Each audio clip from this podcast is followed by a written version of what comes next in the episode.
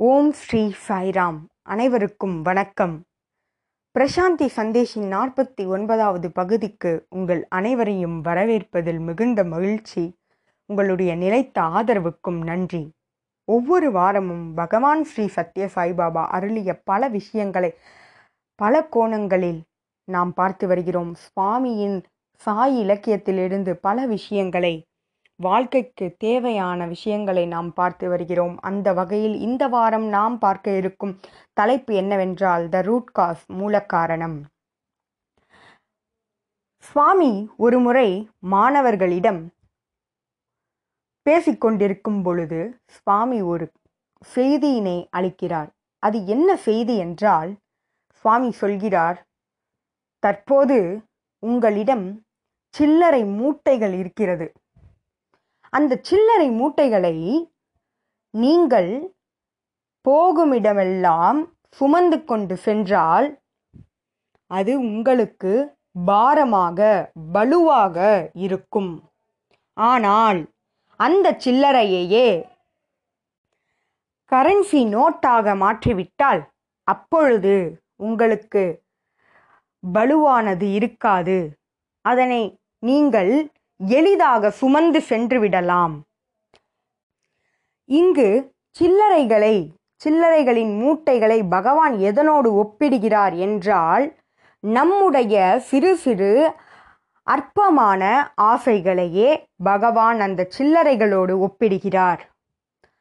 சிறு சிறு ஆசைகளை நிறைவேற்றும் வண்ணம் பல ஆசைகளை நம் மனதில் நாம் சுமந்து செல்கிறோம். அதனால் ஏற்படக்கூடிய விளைவு பலு பாரமே. பகவான் அதற்கு பதிலாக கரன்சி நோட்டாக அந்த சில்லறைகளை மாற்ற சொல்கிறார். இந்த இடத்தில் சுவாமி கரன்சி நோட்டோடு ஒப்பிடும் விஷயம் என்னவென்றால் இறைவனின் அருள் இறைவனின் அனுக்கிரகம் இறைவனின் ஆசி இறைவனின் அன்பு இறைவனின் அன்பையும் ஆசியையும் பெறுவதற்கு முயற்சி செய்தால் நம் வாழ்க்கையில் எவ்வளவு தூர வேண்டுமானாலும் எதனை வேண்டுமானாலும் இவ்வுலகத்தையே எளிதில் வென்றுவிடலாம். ஒரு முறை ஒரு பக்தர் பகவானிடம் சுவாமி எனக்கு நீங்கள் வேண்டும் என கேட்டார். உடனே பகவான் கூறிய மறுமொழி என்னவென்றால் இப்பொழுதே என்னை எடுத்துக்கொள் என்றார். இதனை கேட்டு அந்த பக்தர் ஸ்தம்பித்து போனார். உண்மையில் பகவானை பகவானை மட்டும் கேட்க நாம் தயாராக இருக்கிறோமா என்பதனை சிந்திக்க வேண்டும். சுவாமி நம்மோடு இருந்தால் இவ்வுலகமே நம்மோடு இருப்பதற்கு சமம். இவ்வுலகத்தையே வெற்றி கொண்டதற்கு சமம். சுவாமி நம்மோடு இல்லை என்றால் இவ்வுலகத்திடையே நாம் தூற்றுதலையும் பல கஷ்டங்களையும் அனுபவிக்க வேண்டும்.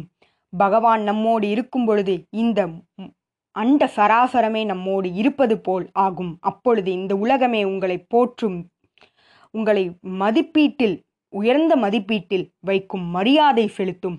எனவே சின்ன சின்ன அற்பமான ஆசைகளை கேட்பதை விடுத்து பகவானை கேட்போம். பகவானின் அன்பினை பெறுவோம். அதுவே அதுவே சாலச் சிறந்தது ஏனென்றால் சிறு சிறு ஆசைகள் நமக்கு பாரத்தையே கொடுக்க வல்லது. ஆனால் பகவானின் அனுகிரகம் இவ்வுலகத்தையே கொடுக்க வல்லது என்பதனை நாம் நினைவில் கொள்ள வேண்டும். நம் ஆசைகளை நிறைவேற்றுவதற்காக இறைவனை இறைவனை நாடக்கூடாது போற்றக்கூடாது. நிச்சயம் இறைவன் அந்த சிறு சிறு ஆசைகளையும் நிறைவேற்றுவார் என்பதில் எந்த ஒரு ஐயமும் இல்லை. ஆனால் அந்த ஆசைகள் எப்படிப்பட்ட தன்மை உடையது என்பதனை உணர வேண்டும். அது முடிவற்றது முடிவில்லாது போய்கொண்டே இருக்கக்கூடியது. தற்போது ஆசைகள் நிறைவேற்றப்பட்டால் அதனால் திருப்தி அடைவதும் நிறைவேற்றப்படவில்லை என்றால் அதனால் வலுவிழுப்பதும் நம்பிக்கையற்று போவதும் சரியான ஒரு செயல் அல்ல. பகவான் ஒரு தெலுங்கு பாடலில் சொல்கிறார் நம்முடைய ஆசைகள் அதாவது மனிதர்களுடைய ஆசைகள் நிறைவேற்றப்பட்டால் பக்தி பெருமளவிற்கு உயர்ந்து விடுகிறது. அதுவே அவருடைய ஆசை நிறைவேற்றப்படவில்லை என்றால் அவர்கள் பக்தி மிகவும் குறைந்த அளவிற்கு சென்று விடுகிறது. மேலும் பகவான் சொல்கிறார் ஆசைகள் நிறைவேற்றப்பட்டால் என்னை புகழ்கிறார்கள் நிறைவேற்றப்படவில்லை என்றால் என்னை தூற்றுகிறார்கள் என்னை கல் என்று கூறுகிறார்கள் செய்தது அனைத்தும் அவர்கள். செயலுக்கான விளைவுகளையும் அவர்கள்தான் அனுபவிக்க வேண்டும். பாவச் செயல்கள் செய்தால் பாவச் செயலுக்கான விளைவுகளை அவர்கள் அனுபவித்தே ஆக வேண்டும். அப்பொழுது பகவான் என்னை காப்பாற்றவில்லை என கூற இயலாது. எனவே இதில் மூல காரணம் எது? இந்த ஆசைகள். இதனாலேயே இந்த விளைவு ஏற்பட்டது என்பதனை நாம் ஆராய்ச்சி செய்து இறந்த காலத்தில் என்ன செய்தோம்? எதனால் இந்த விளைவு ஏற்பட்டது என்பதனை உணர்ந்து அதனை நாம் திருத்திக் கொள்ள வேண்டும். அதுவே உண்மையான ஆன்மீகம். நாம் ஆசைகளற்று இ- ஆசைகளற்று இருக்கும் நிலையே உண்மையான பக்தியாகும். அதனோடு செய்யக்கூடிய அனைத்து செயல்களுமே வெற்றியாகும். இந்த புட்டபர்த்தியின் நாயகன் உங்கள் அனைவரையும் இந்த புட்டபர்த்தியின் கடவுள் உங்கள் அனைவரையும் ஆசிர்வதிப்பார். என கூறி பகவான் அந்த தெலுங்கு பாடலை முடிக்கிறார். நம்முடைய செயல்கள் அனைத்தும் ஆசையை பூர்த்தி செய்வதில் சென்றால் அதாவது நம் வாழ்க்கையின் குறிக்கோள் நம் ஆசைகளை பூர்த்தி செய்யும் வண்ணம் சென்றால் நாம் இறைவனை அடையக்கூடிய பாதையில் இல்லை என்று அர்த்தம். இதற்கு மூல காரணம் என்ன? நாம் தொடர்ந்து ஒரு செயலை ஒரு நபரை அல்லது ஒரு பொருளை அடைய வேண்டும் என சிந்தித்து கொண்டே இருக்கும் பொழுது அந்த சிந்தனையே ஆசையாக மாறுகிறது. ஒரு வீடு வேண்டும் என நினைக்கிறோம். அதை சிந்தித்து கொண்டே இருக்கும் பொழுது அது ஒரு ஆசையாக மாறுகிறது. ஒரு பதவி வேண்டும் என நினைக்கிறோம். அந்த பதவி வேண்டும் வேண்டும் என சிந்தித்து கொண்டே இருக்கும் பொழுது அது ஒரு தீராதை கொழுந்துவிட்டு எரியக்கூடிய ஆசையாக மாறுகிறது. சிந்தனையே பற்றுதலை ஏற்படுத்துகிறது. பகவத்கீதையில் கூறப்பட்டது என்னவென்றால் இந்த பொருட்கள் இந்த பொருட்கள் மீது கொண்ட பற்றினால் நாம் அதனை சதா காலம் சிந்தித்து கொண்டே இருப்பதால் நமக்கு உண்டாகும் கொழுந்துவிட்ட ஆசையே காமம் எனவும் அந்த காமம் நம்மை இந்த வாழ்க்கையில் மூழ்கடித்துவிடும் என்றும் பகவத்கீதையில் கூறப்பட்டிருக்கிறது. நாம் அந்த வலையில் விழுந்துவிட்டால் அந்த வலையிலிருந்து மீண்டு வருவது கடினம். ஏனென்றால் ஆசைகள் குதிரைகளைப் போல அது ஓடிக்கொண்டே இருக்கும். ஒரு விஷயத்தை அடைந்தால் மகிழ்ச்சி அடைவதும் ஒரு விஷயம் கிடைக்கவில்லை என்றால் கோபம் அடைவதும் இதுதான் மிஞ்சும். காமம் தீராத ஆசை நிறைவேற்றப்படவில்லை என்றால் அதனோடு சேரக்கூடிய விஷயம் குரோதம். இந்த குரோதம் எதனால் ஏற்படுகிறது? தீர்க்கப்படாத ஆசையால் நிறைவேற்றப்படாத ஆசையால் ஏற்படுகிறது. இது எப்படி ஒரு சங்கிலி போல தொடர்கிறது என பார்ப்போம். நம்முடைய கோபம் இப்பொழுது காமம் அடுத்து குரோதம் வந்துவிட்டது. இந்த குரோதம் செய்யக்கூடிய விஷயம் என்னவென்றால் நம்முடைய புத்தியினை பேதலிக்கச் செய்துவிடும். அப்படியென்றால் தவறாக வழிநடத்தி செல்லும். பகுத்தறியும் தன்மையினை அது இழக்கும். குரோதம் வந்தால் சுயநலம் உருவாகும். சுயநலம் வந்தால் தவறாக வழிநடத்தப்படுவோம். நம்முடைய பகுத்தறியும் தன்மையையே இழந்து விடுவோம். எனவே கோபம் எனவே காமம் கோபத்திற்கு வழிவகுக்கிறது. கோபம் சுயநலத்திற்கு வழிவகுக்கிறது. சுயநலம் சுயநலம் தவறாக நம் பாதையிலிருந்து விலக்கி எந்த பாதையிலிருந்து?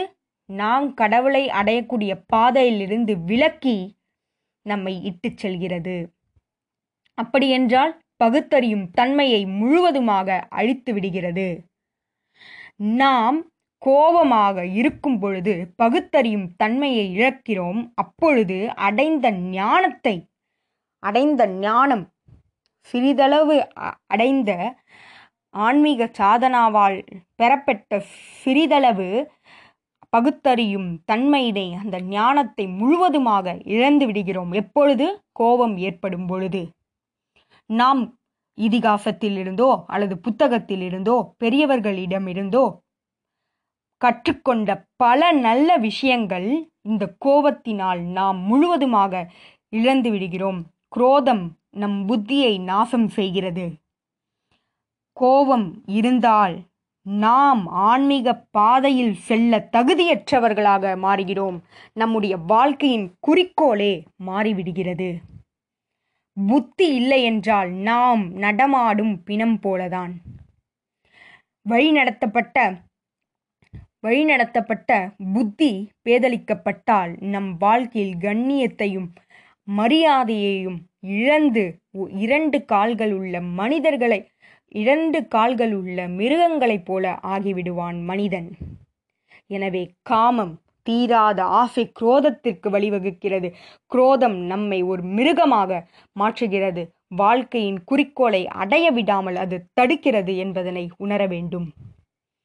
ஒரு சின்ன கதை பகவான் சொன்னது. ஒரு ஒரு ஏழை தரித்திர நாராயண அந்த பிச்சை எடுக்கும் அந்த மனிதர் ஒருமுறை ஒரு யோகியை மரத்திற்கு கீழ் அமைதியாக உட்கார்ந்திருக்கும் அந்த யோகியை கண்டு அவர் காலில் விழுந்து ஐயா என்னை காப்பாற்றுங்கள் என்னுடைய வறுமையிலிருந்து என்னை காப்பாற்றுங்கள் என கேட்கும் பொழுது அந்த யோகி அவருக்கு கொடுத்த பதில் நீ காட்டிற்கு இந்த குறிப்பிட்ட இடத்திற்கு செல் அங்கு உனக்கு வெள்ளி கிடைக்கும் என்றார் அதேபோல் இம்மனிதனும் அதை நோக்கிச் சென்றான்.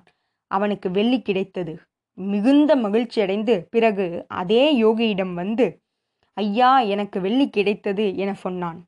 பிறகு அந்த யோகி அடுத்தது என்ன கூறினார் என்றால் இன்னும் இன்னும் உள்ளே செல் காட்டிற்கு உள்ளே மேலும் செல் அப்பொழுது உனக்கு குறிப்பிட்ட இடத்தில் தங்கம் கிடைக்கும் என்றார். அதேபோல் அவனுக்கும் தங்கம் கிடைத்தது. பிறகு மீண்டும் வந்தான்.